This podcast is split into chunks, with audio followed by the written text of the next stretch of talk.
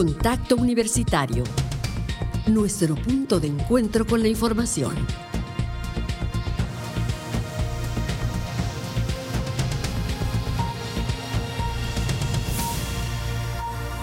Contacto Universitario muy buenas tardes, hoy viernes 30 de junio, una emisión más de Contacto Universitario, transmitiendo desde Radio Universidad. Les saluda Jensi Martínez a nombre de las personas que integramos este equipo informativo. Estamos listos para ofrecer toda la información generada en nuestra universidad, así como de otras fuentes del ámbito local, nacional e internacional. Y conmigo se encuentra mi compañero Andrés Tinoco. Hola Andrés, muy buenas tardes. ¿Qué tal Jensi, amigas y amigos? Como siempre, un gusto saludarles con las noticias, la información que se ha generado en nuestra universidad y también lo que pasa en nuestro entorno en una jornada de viernes eh, muy intensa en materia informativa. Le comento en principio y desde la información eh, de política nacional que eh, los líderes de Acción Nacional, del Revolucionario Institucional y del PRD presentaron a las 13 personas que conforman el comité organizador que va a ser responsable del proceso con el cual se seleccione a quien figure como candidato o candidata presidencial desde la oposición. Este comité reemplaza al que hace una semana exactamente se daba a conocer, se había pues, comentado la presencia de algunos eh, personajes como Sergio Aguayo, eh, como el académico Guillermo Sheridan, entre algunos otros, y que se bajaron una vez hecho el anuncio de lunes por parte de la oposición dijeron no, nosotros no estábamos en ello, no es el acuerdo que teníamos. Bueno, hubo que integrar entonces otro comité, el cual fue presentado y en el cual eh, pues siguen habiendo algunas presencias de exfuncionarios, exfuncionarias del IFE y del INE. Son seis representantes de partidos políticos, además de siete exfuncionarios del organismo electoral. Se trata, en este caso, los ex consejeros o consejeras de Arturo Sánchez Gutiérrez, Luis Alejandra Latapí, Rodrigo Morales, María Teresa González, Marco Antonio Baños, eh, Patricia McCarthy y Juan Manuel Herrero. Marco Antonio Baños, que es uno, de, por cierto, de los consejeros que más recientemente dejó su cargo eh, en el INE, hizo énfasis en que ninguna de las siete personas tiene militancia con los, en los partidos políticos y que no hay una vinculación eh, con ellos. Lo cierto es que, mm, pues más allá de un ejercicio desde los partidos políticos, creo que mm, pues deja, deja bastante que desear el que personajes que hace pocos meses fungían como árbitros electorales ahora participen dentro de un proceso en el que se integra un bloque de, por lo pronto, tres partidos que pues eran los mismos a los que estuvieron regulando, repito, hace poco tiempo. Los integrantes del comité organizador del Frente Amplio por México eh, prometieron que en breve mm, darán a conocer las reglas eh, en torno a las metodologías, las encuestas y el financiamiento. Es decir, se presentó el lunes una ruta que pues eh, todavía no está totalmente construida, que no está bien comunicada y por lo pronto siguen avanzando los días en este proceso. Ahora se tendrán que registrar las y los aspirantes a quienes sí les agrade el mecanismo que se ha definido. Ya sabemos que figuras como Germán Martínez, Lili Telles y Claudia Ruiz Maciú dijeron con esas reglas, bajo ese esquema, prefiero no participar. Veremos de los 15 o 16 que habían en aquel evento, cuántos finalmente se registran y qué suerte corra este experimento que por lo demás pues sigue reflejando las formas y quizá los vicios de eh, buena parte del espectro político nacional. Y por otro lado, la sala especializada del Tribunal Electoral del Poder Judicial de la Federación determinó que el presidente Andrés Manuel López Obrador infringió la ley electoral al posicionarse sobre el proceso electoral del Estado de México y Coahuila y señaló que también se hizo un uso indebido de programas sociales. Por unanimidad, las magistraturas resolvieron que las expresiones del presidente en sus conferencias matutinas del 24 de mayo y 2 de junio constituyeron violación a los principios de imparcialidad y neutralidad, uso indebido de programas sociales, incumplimiento de medidas cautelares y uso indebido de recursos públicos. Si bien se acreditó que el presidente de la República cometió estas infracciones, la ley no permite la imposición de sanciones. El tribunal determinó acreditar la vulneración a los principios de equidad y neutralidad, porque el presidente emitió expresiones de índole electoral que si bien no fueron llamados expresos al voto o no votar una candidatura, sí fueron mensajes tendientes a apoyar a su partido. La sala especializada del tribunal acreditó también que hubo un incumplimiento a la tutela preventiva emitida por la Comisión de Quejas y Denuncias del INE en la que se le ordenó abstenerse de manifestaciones relacionadas con la elección local. Bueno, volveremos sobre otros temas nacionales un poco más adelante. Ahora mismo vamos de lleno con la información de nuestra casa de estudios.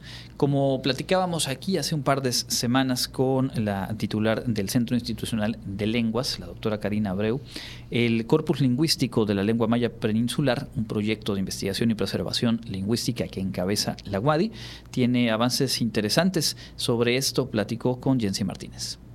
Investigadores del Centro Institucional de Lenguas de la Universidad Autónoma de Yucatán, de la Secretaría de la Cultura y las Artes del Estado de Yucatán y del Centro de Investigación en Ciencias de Información Geoespacial continúan con la compilación de información para crear lo que será el primer corpus lingüístico maya peninsular. La coordinadora del Centro Institucional de Lenguas de la UADI, Karina Abreucano, informó que ya se cuenta con un diccionario de 6.586 palabras en maya español.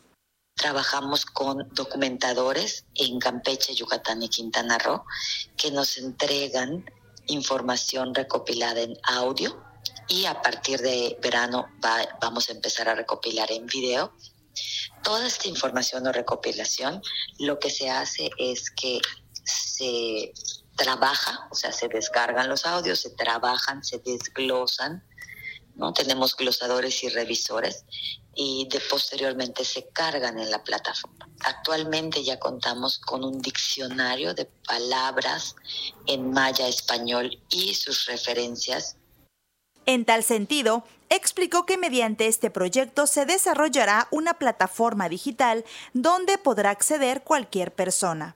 Además, dijo, esta herramienta permitirá realizar materiales para la enseñanza de esta lengua, ya sea para aprender a hablarla o escribirla, generar diccionarios digitales o interactivos, predictores de texto, entre muchos otros usos académicos. La plataforma ya está lista, nosotros estamos habilitando la plataforma en cuanto a la carga de los contenidos y bueno, ahí eh, tenemos las licencias para poder entrar y ver esto que te cuento, ¿no?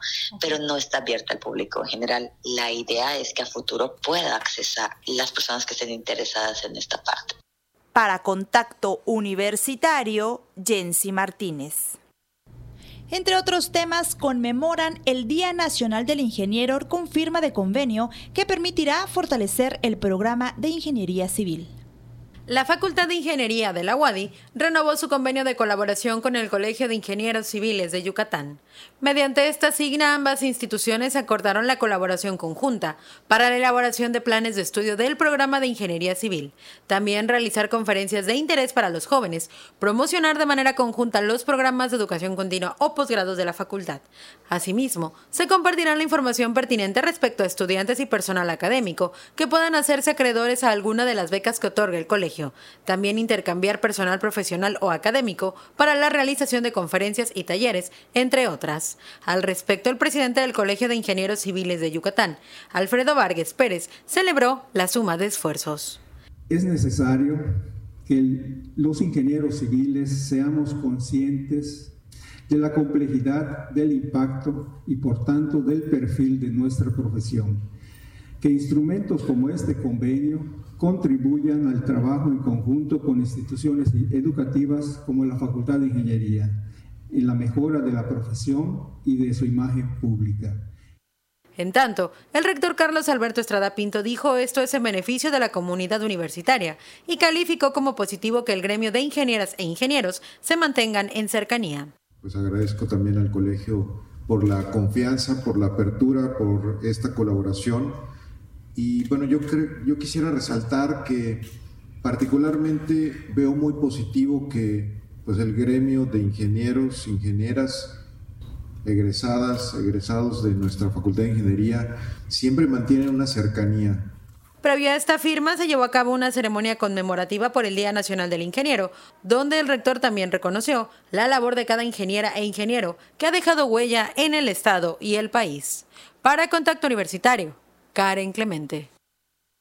Justamente mañana, primero de julio, es la fecha correspondiente a esta conmemoración. La víspera, eh, pues se realizó esta firma de convenio, esta ceremonia, y bueno, desde ya nuestra felicitación para las ingenieras, los ingenieros, tanto egresados de nuestra casa de estudios como de otras instituciones. Tal es el caso del ingeniero Manuel González, que nos acompaña aquí en la transmisión. En otros asuntos, concluyó con éxito la novena edición de la Universidad de los Mayores. Anoche se vivió la ceremonia de clausura.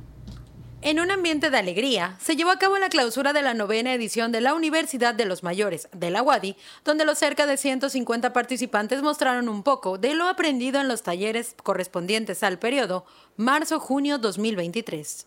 Felipe Leiva Fuentes, alumno de la Universidad de los Mayores, agradeció que desde esta casa de estudios se abran espacios de enseñanza para este sector. Actividades que dijo les ayudan a sobreponerse de alguna situación difícil, les brinda un espacio de socialización donde han encontrado grandes compañeros y amigos. Este programa es la respuesta a la necesidad de atender los intereses educativos y culturales de este sector de la población por eso agradecemos a la Universidad de los Mayores y a la Universidad Autónoma de Yucatán que nos haya tomado en cuenta con esta gran variedad de talleres en donde podemos sacar a reducir nuestros gustos, aficiones e intereses. Al hacer uso de la palabra, la responsable de la Universidad de los Mayores, Julieta Guerrero Walker, celebró la resiliencia de este programa, pues pese a las dificultades que representó la pandemia, logró sobreponerse y continuar brindando atención a decenas de adultos mayores. Una ceremonia para que la disfrutemos todos, para que reconozcamos todo el esfuerzo que han realizado nuestros alumnos, los instructores, las instructoras también, que tienen un papel muy, muy importante en el programa que han sabido realmente sacar lo mejor de todos, de todos nuestros alumnos al interior de cada uno de sus, de sus talleres. En tanto, el rector Carlos Alberto Estrada Pinto recordó el esfuerzo que se realiza desde 2018 para poder sacar adelante este programa y reconoció que con el paso de los años son cada vez más personas las que se suman a los talleres de manera presencial y en línea. Pues el hecho de, de que ustedes estén aquí, verlos contentos, alegres, motivados, comentó el licenciado Felipe, pero realmente eso es lo que nosotros estábamos esperando, es lo que estábamos buscando y bueno, creo que ha rebasado las expectativas. Para Contacto Universitario, Karen Clemente. Y psicólogos de la UABI se capacitan para brindar una atención más eficiente. Buscan mejorar los procesos y modelos en las clínicas universitarias.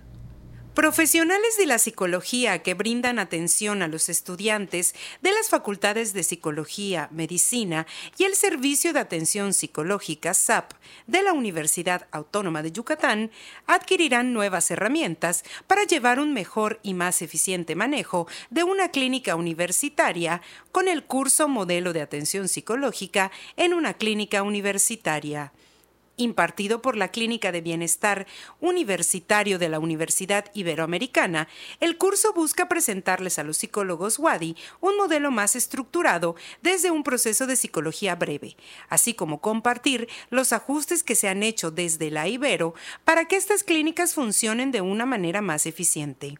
La responsable de atención psicológica en la Universidad Iberoamericana, Paola Colunga Serralde, apuntó que estos ajustes se han hecho debido a la demanda creciente que experimenta este tipo de servicios en las universidades.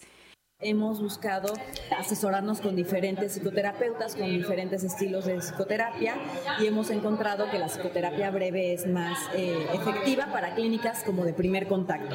Es por ello que nosotros implementamos una atención psicológica con un modelo de ocho sesiones y para que tengamos como esta secuencia de procesos breves y podamos iniciar después otro proceso eh, en cuanto acaba el primero, ¿no?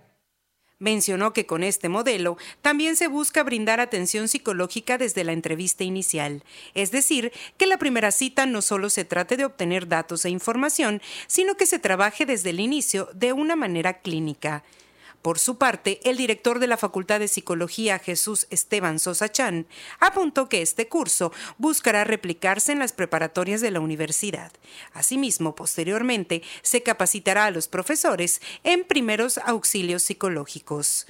Se está pensando en un programa integral que incluya no solo lo psicológico, sino que incluya también lo recreativo, lo deportivo, los hábitos alimenticios, todo lo que favorece la salud mental, desde el buen dormir, con nuestro laboratorio de sueño, hasta mueve tu campus con, con actividad física. Por último, informó que este curso inició desde el 16, 17 y 30 de junio y continuará el 1, 7 y 8 de julio en las instalaciones de la Facultad de Psicología Wadi. Para Contacto Universitario, Clarisa Carrillo. Y como habíamos mencionado hace algunos días, estamos en la eh, temporada en la cual se van anunciando diferentes opciones de cursos, capacitaciones, educación continua en prácticamente todas las áreas de la universidad. Eh, vamos a escuchar esta nota en torno a las opciones que a partir de agosto ofertará eh, la incubadora de negocios Wadi Imagine. El Centro de Emprendimiento Wadi Imagine pone a disposición de todas y todos los estudiantes la oportunidad de inscribirse a los próximos cursos y diplomados durante los periodos agosto-octubre y agosto-diciembre. Si tienes una empresa y te interesa aprender múltiples habilidades para gestionar el talento humano de tu organización, el curso Gestión Inteligente del Capital Humano es para ti. Adquiere las herramientas que necesitas para ser un extraordinario líder de equipo y cumplir tus metas empresariales. Y si tienes una empresa familiar y quieres aprender cómo administrarla, el diplomado en Dirección y Gestión de Empresas Familiares es lo que estás buscando. De la mano de expertos, en la materia, podrás acceder a todos los conceptos y metodologías que necesitas para gestionar efectivamente tu empresa familiar. Hay que recordar que Wadi Imagine busca ser una plataforma de impulso a la creación de nuevos negocios, desarrollos tecnológicos, innovaciones u organizaciones a través de un proceso a la medida del proyecto basados en consultoría, asesoría, capacitación y certificación para que permitan una introducción exitosa de la organización o empresa al mercado, así como consultoría y capacitación a microempresarios ya establecidos. Si deseas consultar más información sobre estos cursos y más, está disponible el teléfono 9992 71 11 97 o a través del correo teresa.chavarría.wadi.mx. Para Contacto Universitario, Clarisa Carrillo.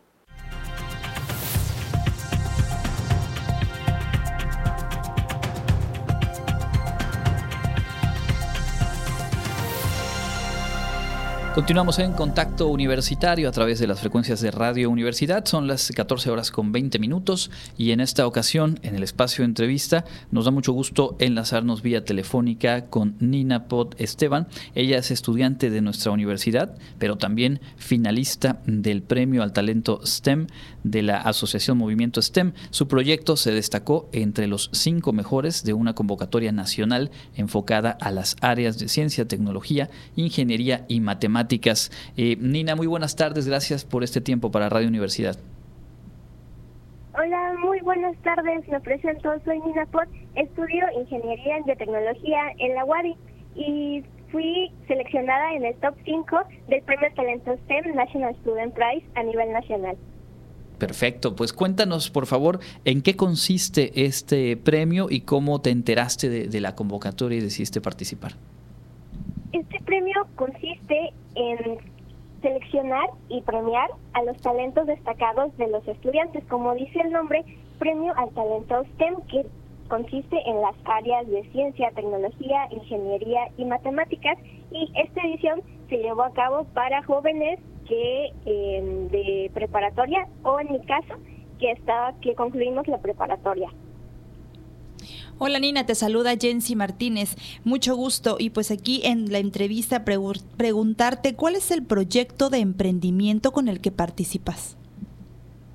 Mi proyecto es titulado Trófica y consiste en una aplicación de comercio local. Este proyecto aún no está no, no ha sido lanzado al mercado, sin embargo está en una incubadora de proyectos y fue galardonado por el premio Soluciones para el Futuro de Samsung. Consiste en una aplicación de comercio que a diferencia de los comercios en línea habituales, consiste en conectar a los productores, artesanos, comerciantes de pequeñas empresas en el municipio de Bacalar, Quintana Roo, con los turistas que llegan a ser una, em, una zona turística y fomentar la repartición mm, de una mayor equidad en el recurso económico. Correcto. Nina, este proyecto entonces eh, pues está eh, pensado y desarrollado en Bacalar, Quintana Roo. Tú eres originaria de allá. ¿Hace cuánto que estás en Yucatán? Cuéntanos un poquito de eso. Sí, yo soy originaria de Bacalar, Quintana Roo y vine a vivir a Yucatán justamente porque fui seleccionada en la UADI. tengo un año viviendo aquí en Yucatán. Correcto, estás, estás terminando entonces eh, tu segundo semestre de licenciatura. Así es. Excelente. Eh, sabemos, como, como ya nos decías, que este prototipo de aplicación eh, ya obtuvo eh, también una destacada participación en el certamen de Samsung. ¿Y qué nos puedes contar respecto al funcionamiento? Es decir, ¿cómo opera, de qué manera se, se trabaja un proyecto de esta naturaleza y pensando en quienes hacemos uso de diferentes aplicaciones hoy por hoy en el teléfono eh, inteligente, eh, ¿cómo sería su uso? ¿Cómo, ¿Cómo es que lo has diseñado? Bien, la aplicación consiste en tener dos tipos de perfiles, uno para, las, para los comerciantes y otro para los usuarios. En el caso de los comerciantes ponen su principalmente su ubicación, en el caso de que tengan un comercio físico en la ciudad de Bacalar, o en el caso de que y también ponen imágenes de sus productos, de todo lo que venden y en el caso del usuario cuenta con una vista de un mapa de la ciudad, así como los diferentes tipos de servicios, ya sea de hotelería, de restaurantes y sobre todo enfocado a esas pequeñas empresas. Eh, tiene un, una parte específica en donde puedes ver un catálogo de todos los productos, así como hacer una búsqueda, así como verlos directamente en un mapa. Qué interesante, Nina. Y platícanos, ¿cómo fue que te interesaste en esas disciplinas denominadas STEM? Mm, pues desde que iba en niveles en, de nivel básico, me di cuenta de que se me daban bien las matemáticas. A esto eh, me interesé en participar en la Olimpiada de Matemáticas, en la Olimpiada Mexicana de Matemáticas, en donde hay un espíritu muy, bueno de siempre compartir los conocimientos que tenemos. Empecé a impartir clases de matemáticas de manera gratuita en mi secundaria, un proyecto que todavía sigue en pie. Y a partir de eh, ese proyecto me fui expandiendo más hasta que di clases de matemáticas en comunidades rurales, al punto de que me gustaron muchas estas áreas y saber cómo podemos usar la tecnología, la ciencia la tecnología para mejorar nuestro entorno. Eso lo también lo aprendí al crear mi al asociarme con una organización para crear en conjunto una página web para compartir oportunidades de este tipo para los estudiantes. En general, esa ha sido mi historia y, la, y mi decisión de estudiar una ingeniería en biotecnología em, fue debido a que me gustaría combatir em, o crear mejores mecanismos para la detección de enfermedades y, y otros aspectos de, de la salud. Es entonces una inquietud, un trabajo, digamos, ya de tiempo atrás, el involucrarte en proyectos más allá de, los estudios que ibas cursando a nivel secundaria, preparatoria. Y en ese sentido te preguntaría, eh, Nina, ¿Cuál es la importancia de encontrar este tipo de convocatorias, de construir alianzas con organizaciones? Y te lo pregunto sobre todo porque partiendo de tu experiencia, seguramente quienes nos escuchan y pueden compartir intereses o tienen inquietudes similares, pues pueden ir encontrando las rutas a partir de, lo que tú ya has también eh, realizado. ¿Qué les dirías y, y qué importancia puede tener el no quedarse con los proyectos como una idea individual, sino también hacer que esto sea conocido y sumar eh, voluntades?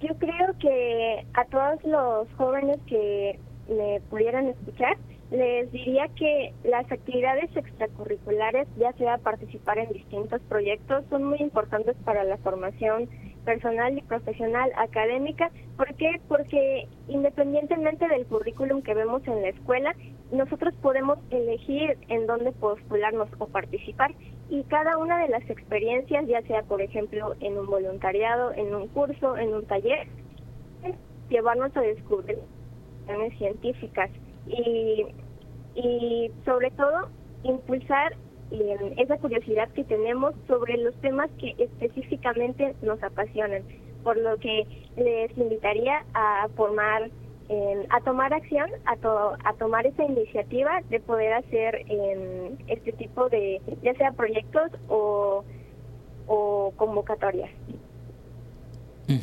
Eh, Nina, cuéntame algo. Eh, ¿Tienes hermanas, hermanos, mayores, menores? ¿Cómo es un poco tu, tu entorno y cómo ha sido también esta etapa en las, los estudios a nivel licenciatura en el que, bueno, eh, te trasladaste de, Bacalar, Quintana Roo a la ciudad de Mérida? ¿Cómo te ha ido con, estos dos semestres ya de, recorrido?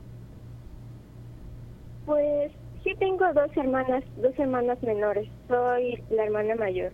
En el caso de cómo me ha ido aquí, pues el primer semestre fue especialmente difícil porque tuve problemas para trasladarme, ya que Mérida es una ciudad muy grande, em, pero últimamente em, eh, me ha estado yo mejor, específicamente por porque ya tengo un acceso mucho más rápido debido al transporte público.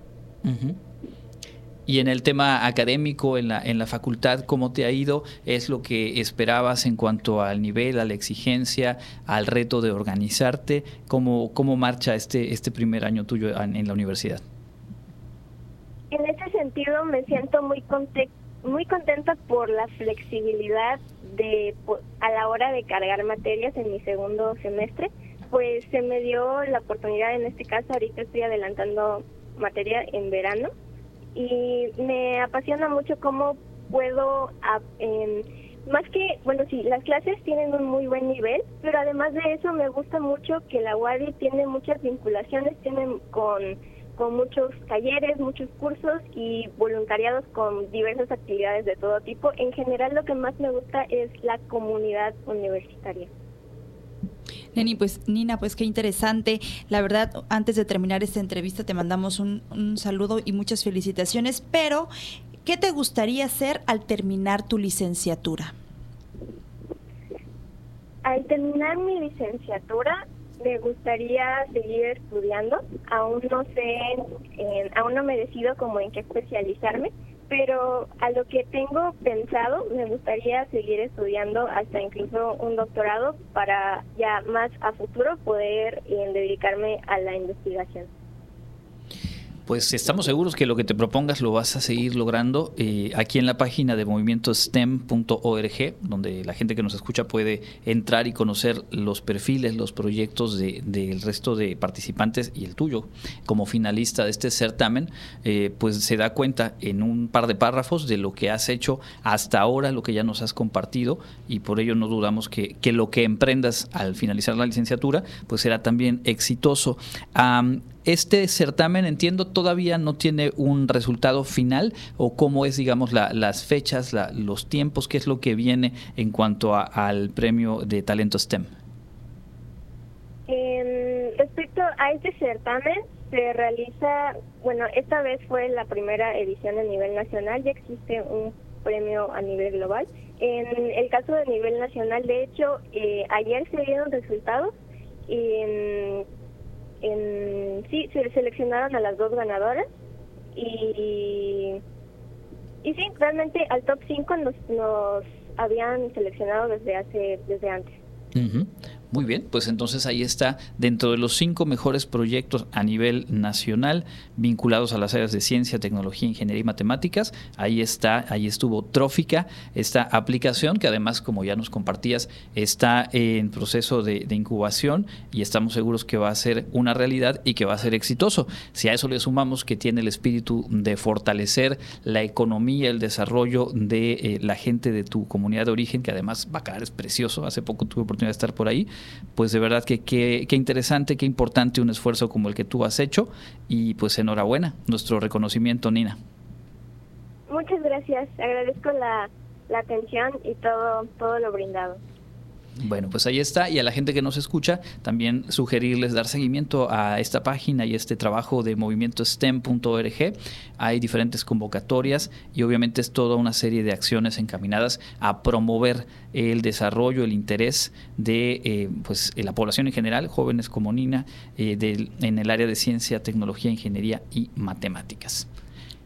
Platicamos con Nina Pot Esteban, estudiante de nuestra universidad y finalista del Premio Talento STEM en esta tarde aquí en Contacto Universitario. Es momento de hacer una pausa. Tenemos más información al volver.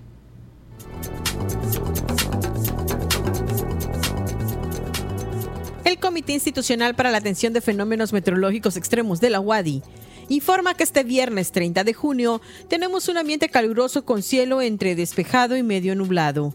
La máxima temperatura estará en 37 grados Celsius y la temperatura mínima será de 23 grados en el amanecer de mañana sábado. En la ciudad de Mérida, centro y oeste, la temperatura máxima será de 37 grados y la mínima de 24. En la costa se esperan temperaturas máximas de 34 grados y mínimas de 25, con cielo mayormente despejado. En el sur y sureste del estado la temperatura más alta será de 38 grados y las mínimas de 24. El cielo estará nublado y con lluvias. En el este y noreste de Yucatán tendrán como máximo 37 grados y una temperatura mínima de 25. Para Contacto Universitario, Elena Pasos. Entra en contacto 99 99 24 92 14 y WhatsApp 99 99 00 22 22. Y estamos de vuelta en este su noticiero Contacto Universitario. Son las 14 horas con 37 minutos y continuamos con más información. Y es que la Guardia Nacional llega a su cuarto aniversario y mantiene un despliegue operativo de más de 120 mil elementos distribuidos en 266 coordinaciones territoriales. La corporación creada por el presidente Andrés Manuel López Obrador conmemora este viernes su cuarto aniversario en medio de un proceso administrativo para ser transferida a la Secretaría de Seguridad y Protección Ciudadana luego que la Suprema Corte de Justicia de la Nación lo ordenara. En el último informe de la Guardia Nacional al Senado, la Secretaría de Seguridad y Protección Ciudadana, Rosa Isela, Rodríguez Velázquez aseguró que a cuatro años de la implementación de la estrategia de seguridad del presidente se observa una disminución gradual en la incidencia delictiva a nivel nacional, pese a que ya se rebasaron las 150 mil víctimas de homicidio doloso en el país. Se han detenido a más de 70 mil integrantes de bandas delictivas, de los cuales 7 mil pertenecían a organizaciones criminales y 3.102 eran objetivos prioritarios. Sin embargo, junio de este año cerrará como el mes más violento en número de víctimas de homicidio doloso, con 78 en cifras preliminares, por arriba de mayo, que era el más violento del año. Según el informe, la Guardia Nacional realizó el año pasado 3.007 detenciones por la Comisión de Presuntos Delitos, la cifra operativa más baja desde que en junio de 2019 arrancó su despliegue territorial en el país para tareas de seguridad pública pues ahí está, son cuatro años ya de la Guardia Nacional, resultados eh, disímbolos según la zona del país que se tome como referencia y obviamente un proceso administrativo, legislativo, complejo sobre todo lo que se vivió el año pasado con esta intención de transferirla de lleno a la, a la Sedena, a la Secretaría de Defensa Nacional y después la resolución de la Suprema Corte que como ya decía en la nota, eh, pues regresa a la Secretaría de Seguridad Ciudadana, un decreto que normalizó el hecho de que los eh, integrantes de Fuerzas Armadas participen en tareas de seguridad pública y el gran pendiente de cuál será el esquema que se siga una vez concluido este sexenio, sea que eh, el candidato o candidata ganadora pertenezca o no al bloque de Morena y sus aliados. Es decir, se va a mantener el diseño de la Guardia Nacional, se apostará por añadir a ello el fortalecimiento de policías estatales o algún otro esquema posible. Lo, lo cierto es que todo eso está por verse, una conformación de un cuerpo de seguridad, el de la Guardia Nacional, repito que creo que tiene en su recorrido de cuatro años, pues eh, puntos eh, de contraste entre acciones y actuaciones marcadamente eh, con mayor respeto hacia los derechos humanos, es una realidad, pero también en, algunos, en algunas zonas y territorios, pues donde no se ha logrado la eficiencia y marcar justo el punto de inflexión en cuanto a los niveles de violencia de alto impacto en nuestro país. Vamos a escuchar a continuación la información local, como cada tarde la presenta nuestra compañera Elena Pasos.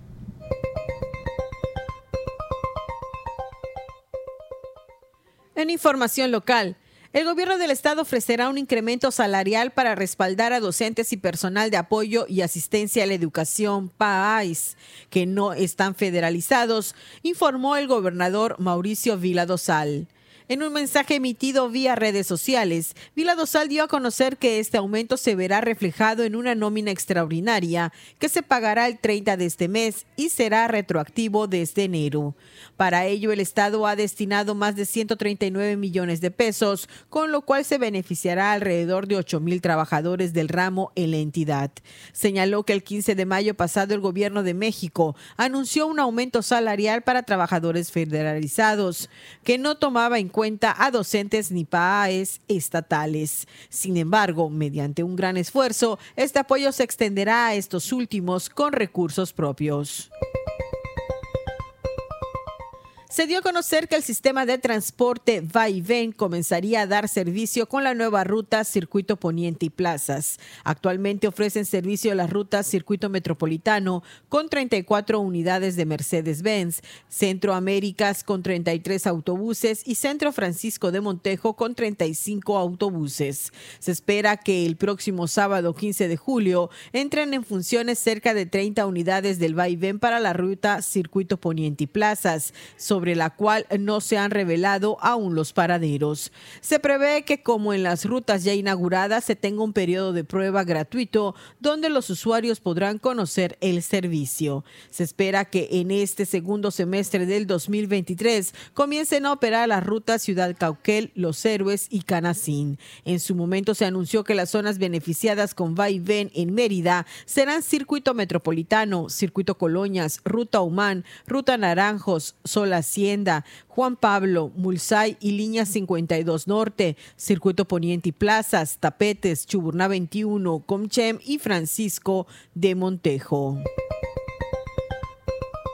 El Frente Único de Trabajadores del Volante anticipó que continuará la prestación del servicio de transporte público a través de comis de pasaje, en tanto no se hagan modificaciones para la operación del nuevo sistema va Al respecto, el dirigente del FUT, Héctor Fernández Zapata, informó que en caso de que se tenga que aplicar modificaciones para la operación de las camionetas de pasaje a cargo de este grupo, se tendrá que llegar a acuerdos con los operadores y las autoridades, de modo que no haya afectación para los usuarios del servicio y para los propios concesionarios. El líder del organismo informó que hasta ahora solo se modificó de manera parcial la operación de la ruta Pensiones Chencú, en tanto que las demás seguirán operando por ahora sin mayores cambios. Para Contacto Universitario, Elena Pasos.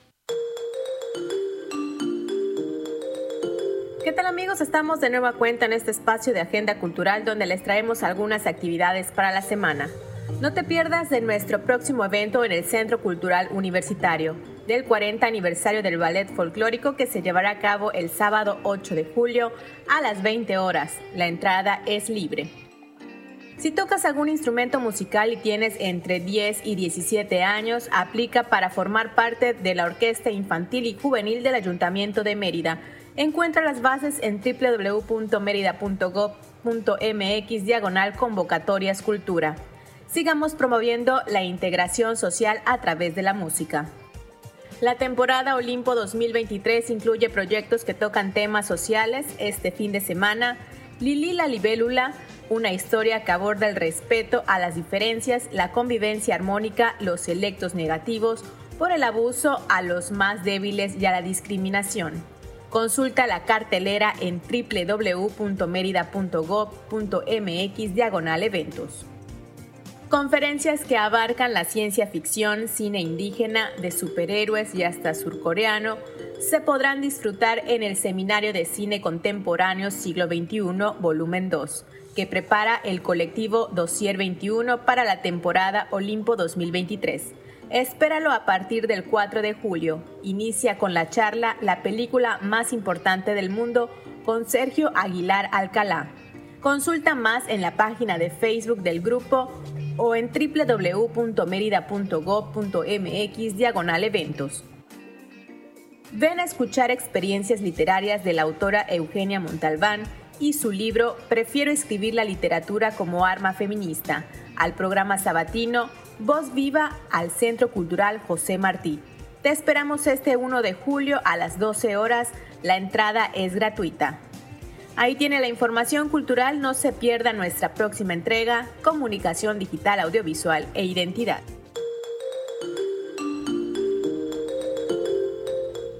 Muchísimas gracias a Fabiola por esta agenda cultural como cada viernes para que cada una cada uno de ustedes pueda organizar y planear su fin de semana incorporando parte de la oferta artística cultural en nuestra ciudad. Antes de continuar con la información nacional, le comento que han sido ya publicados los resultados del proceso de ingreso a nivel licenciatura en nuestra casa de estudios, tal y como estaba previsto a partir del mediodía de hoy 30 de junio en la página ingreso mx diagonal licenciatura. Se encuentran ya disponibles los resultados. Eh, deseamos el mejor de los éxitos en ese resultado y por supuesto eh, todo el éxito a quienes a partir de este resultado completen su proceso de inscripción y se integren a la comunidad Wadi a partir del próximo semestre. En la información nacional, el presidente de la República se refirió hoy a la producción de gasolina en nuestro país y aseguró que al concluir su gobierno, pues estará garantizada la autosuficiencia justo en esa materia. Dio a conocer que ayer, perdón, se abrió la válvula del ducto de petróleo crudo para iniciar el proceso de carga de la refinería de Dos Bocas en Tabasco. Se prevé que pueda producir entre 80 mil y 100 mil barriles diarios este mismo año para alcanzar su nivel máximo que será o se prevé que sea de 340 mil barriles eh, refinados al día en el próximo año 2024. Reiteró que se trata de una obra excepcional que se realizó en cuatro años y medio y que luego de 40 años de que en México no se construía una refinería de petróleo, pues ahora se cuenta con ella. Em, en conferencia matutina reiteró que ya ha iniciado esta primera etapa de operación y destacó que a principio del próximo año se espera que ya logre alcanzar su nivel máximo de producción. Destacó también que las pasadas administraciones se dedicaron a la extracción del recurso natural que alcanzó su pico máximo de producción en el 2004, ya suena lejano, 2004, cuando se extraían 3.4 millones de barriles al día, para después acumular 15 años de una reducción continua hasta llegar a 1.7 millones de barriles diarios al inicio de esta administración en 2018 de aquella bonanza petrolera en 2004, hay que decir que está documentado a través de información periodística, investigaciones también académicas, pues que mucha, muy, buena parte de ese recurso extraordinario se fue transfiriendo a los estados con prácticas muy irregulares de administración, con muy poca fiscalización, y de ahí que cuando uno escucha estas cifras y lo compara con las realidades que se vivieron en el país o lo que heredaron aquellas administraciones en términos de infraestructura y de servicios públicos, pues las cosas no cuadran del todo y ahí está, digamos, eh, la pista a seguir. Por lo pronto, ahí de nueva cuenta el compromiso, a partir de la entrada en funcionamiento de lleno de la refinería de Dos Bocas, pues una mayor producción de gasolina y de derivados del petróleo en nuestro país.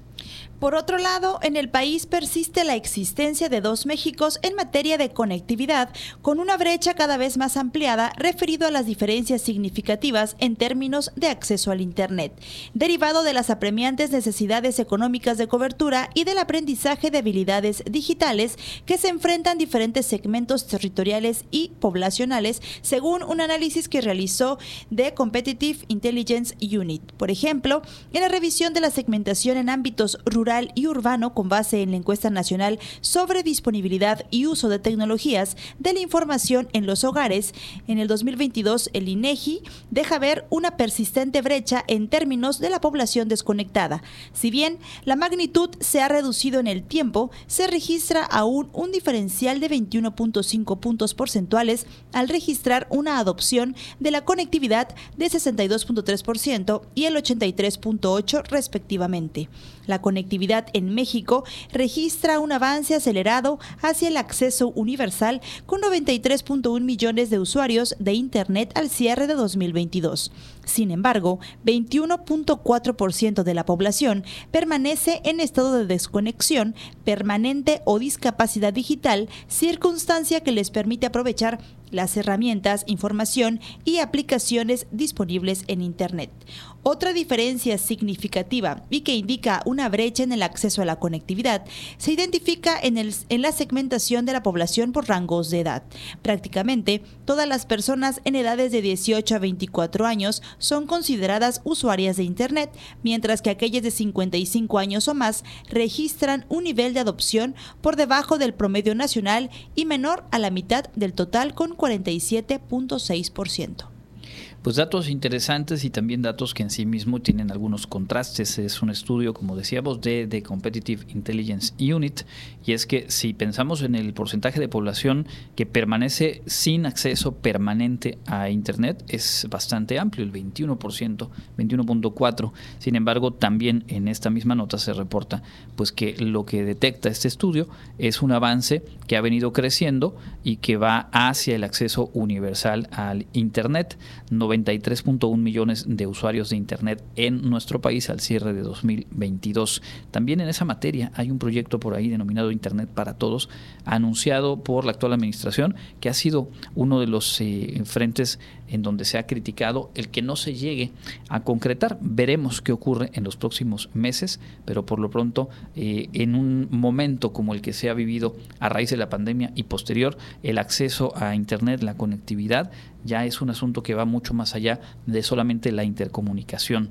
Eh, tiene que ver con el acceso a educación, el acceso a servicios públicos y también obviamente con el eh, reducir brechas más allá de la conectividad en materia social, en materia educativa y también en materia de ingreso.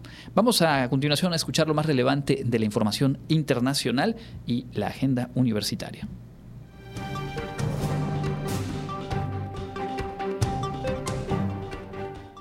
En el ámbito internacional, el expresidente brasileño Jair Bolsonaro fue despojado este viernes de sus derechos políticos por la justicia electoral que lo declaró culpable de abusos de poder durante la campaña que el año pasado llevó al poder al progresista Luis Ignacio Lula da Silva.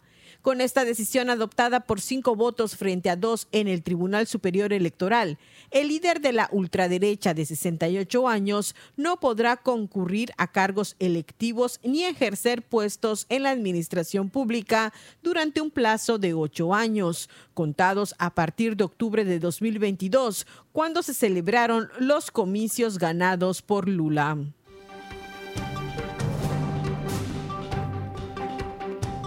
El presidente francés Emmanuel Macron instó este viernes a los padres de familia a mantener a los adolescentes en casa y propuso restricciones en las redes sociales para sofocar los disturbios que se extienden por toda Francia y que ha resultado hasta ahora en el arresto de 875 personas. Después de una segunda reunión de crisis con ministros de alto rango, Macron sostuvo que las plataformas de redes sociales como Snapchat y TikTok jugaron un papel considerable en el fomento de actos de violencia durante los disturbios de la semana. Las autoridades francesas también planean solicitar, cuando sea útil, las identidades de quienes usan estas redes sociales para llamar al desorden o exacerbar la violencia. Macron dijo que un tercio de las personas arrestadas el jueves por la noche eran jóvenes, a veces muy jóvenes, y que es responsabilidad de los padres mantener a sus hijos en casa. Da la impresión de que algunos de ellos están experimentando en la calle los videojuegos que les han intoxicado, añadió. Los comentarios del líder francés siguieron a una tercera noche de disturbios en Francia, desde que un oficial de policía disparó y mató a un adolescente el martes en el suburbio de Nanterre. Los alborotadores erigieron barricadas, encendieron fuegos y dispararon fuegos artificiales a la policía, que respondió con gases lacrimógenos, cañones de agua y granadas de aturdimiento. La Corte Suprema de Estados Unidos acabó este viernes con el plan del gobierno de Joe Biden para cancelar la deuda estudiantil de billones de estudiantes universitarios. En una decisión de la mayoría conservadora de la Corte y a la que se opusieron las tres juezas progresistas, el tribunal consideró que la administración de Biden no tenía derecho a aprobar este tipo de medidas. El plan había sido propuesto por el líder demócrata para aliviar parte de las dificultades económicas causadas por la pandemia de COVID-19, pero fue recurrido por fiscales generales de varios estados gobernados por republicanos. En una decisión escrita por el presidente del tribunal, John Roberts, los jueces le dan la razón al estado de Missouri, que argumentó que la medida de cancelación de deuda afectaría los ingresos de un ente estatal que gestiona préstamos para estudiantes. En este sentido, Robert explicó que la ley estadounidense permite al secretario de Educación, Miguel Cardona, hacer ajustes modestos y adicciones a las regulaciones existentes, no transformarlas. A finales de agosto del año, Biden anunció que iba a perdonar parte de la deuda que millones de universitarios contrajeron con la Administración Federal para poder pagar sus estudios. Sus oponentes habían argumentado que el plan supondría un costo de 400 mil millones de dólares para el erario público durante los próximos 30 años. Mientras, el presidente de Estados Unidos dijo que está fuertemente en desacuerdo con el fallo de la Corte Suprema, afirmó este viernes una fuente de la Casa Blanca. Para Contacto Universitario, Elena Pasos.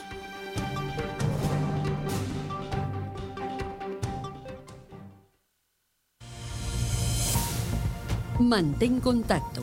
Escúchanos en línea en wadi.mx, diagonal radio-universidad y en Facebook, diagonal radio Wadi.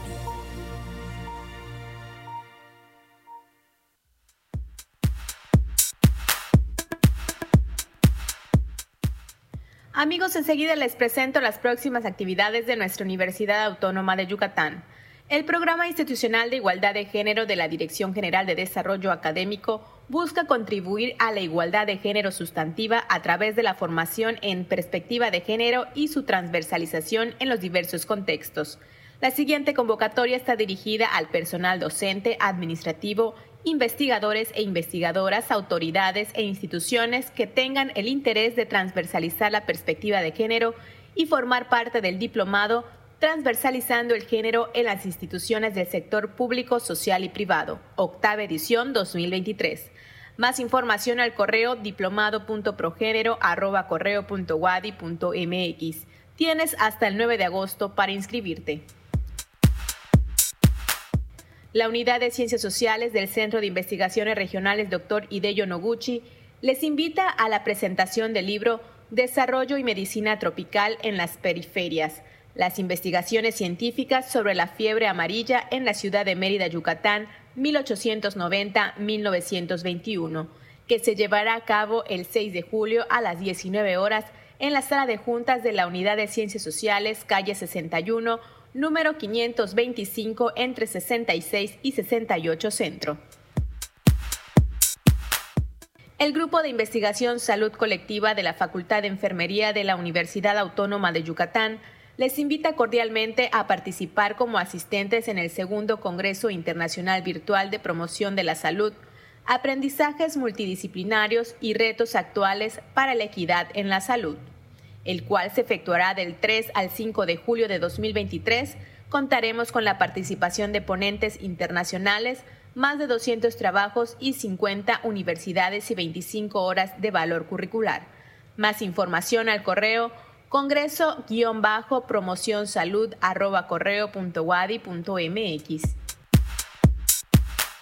A partir de agosto 2023 tendremos el idioma francés en modalidad virtual una oportunidad que no puedes dejar pasar para aprender este idioma. Mayores informes al 9999 30 24 o al correo sil@correo.wadi.mx.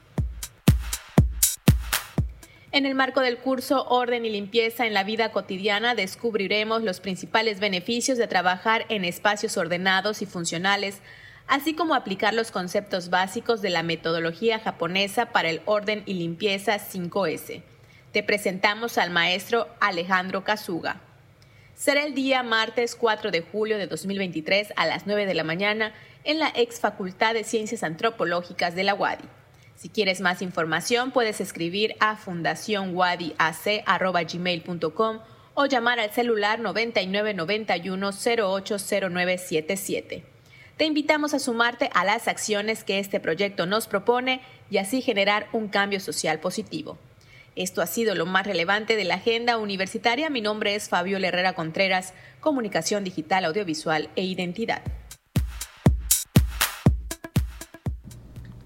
Muchas gracias a Fabiola por eh, la agenda universitaria, todo el equipo que conforma el contenido de este informativo. Estamos a punto de cerrar únicamente, eh, pues consignar que, como decíamos, ayer se registró el asesinato de Hipólito Mora, eh, uno de los líderes, probablemente el fundador de las autodefensas en nuestro país, marcadamente en el estado de Michoacán, y pues se dio a conocer una carta que escribió hace algunos tres meses como cuando, como decíamos ayer, había sufrido un primer atentado y bueno, se da lectura a una carta en la que básicamente pues, puntualiza el deseo de que su muerte no sea en vano. Dice, lo dije en muchas ocasiones, sabía que este día llegaría y lo dije, me voy a morir peleando. En otro punto dice que el gobierno el que esté en el momento de mi muerte se fije en los ciudadanos antes que en sus campañas o en sus bolsillos. Yo nunca acepté sobornos ni intimidaciones, luché sin recibir nada a cambio más que el cariño de la gente. Un personaje sin duda de eh, la, última década en nuestro país, Hipólito Mora, a quien bueno se, se veló el día de ayer, la noche de ayer, y que pues todavía continúa, por supuesto, siendo motivo de atención noticiosa particularmente por este texto y algunas declaraciones que hicieron sus familiares, justo reconociendo su labor y marcando qué tanto falta por resolver de problemáticas y de situaciones que en su momento lo impulsaron justo a pues, tomar las armas y conformar una de muchas eh, iniciativas de, Guardia Civil que pues, se dieron en nuestro país en años pasados. Con eso cerramos el informativo de hoy. Así es, Andrés, con esto llegamos al final de nuestra emisión. Agradezco mucho que nos hayan acompañado en este viernes 30 de junio. Agradezco también a Norma Méndez que está en los controles y a Manuel González que transmite desde Facebook Live y a todo el equipo que hace posible este noticiero. Recuerden seguirnos en nuestra plataforma de podcast. Estamos como Contacto Universitario Wadi. Ahí pueden recuperar nuestras entrevistas y programas completos. Mi nombre es Jensi Martínez. Me despido de ustedes como siempre. Fue un gusto haber este espacio de noticias. Nos escuchamos el día lunes, Andrés. Así es, muchísimas gracias, Jensi, y a todas y todos ustedes, y gracias por su sintonía. Le invito a quedarse con la programación de Radio Universidad en punto de las 7 de la noche. Tenemos voces de papel con estudiantes de la licenciatura en literatura latinoamericana y mañana sábado, como usted sabe, toda una programación muy variada. Por cierto, este mes de julio, a partir de mañana, hay algunos ajustes, cambios, novedades en nuestra programación. Le invitamos a estar al pendiente y particularmente la invitación para el día domingo en punto de las 9 de la mañana. Estaremos estrenando una serie de cuentos radiofónicos eh, con la intención de acercar a niñas y niños a la escucha de la radio. Vaya si se puede imaginar con un buen relato y en eso la radio, créame, lleva mano. Así que los invitamos a seguir esa y el resto de las opciones de nuestra programación. Mi nombre es Andrés Tinoco, que tenga un excelente fin de semana. Nos escuchamos el lunes. Contacto Universitario, nuestro punto de encuentro con la información. Una producción de la Coordinación de Comunicación Institucional de la Universidad Autónoma de Yucatán.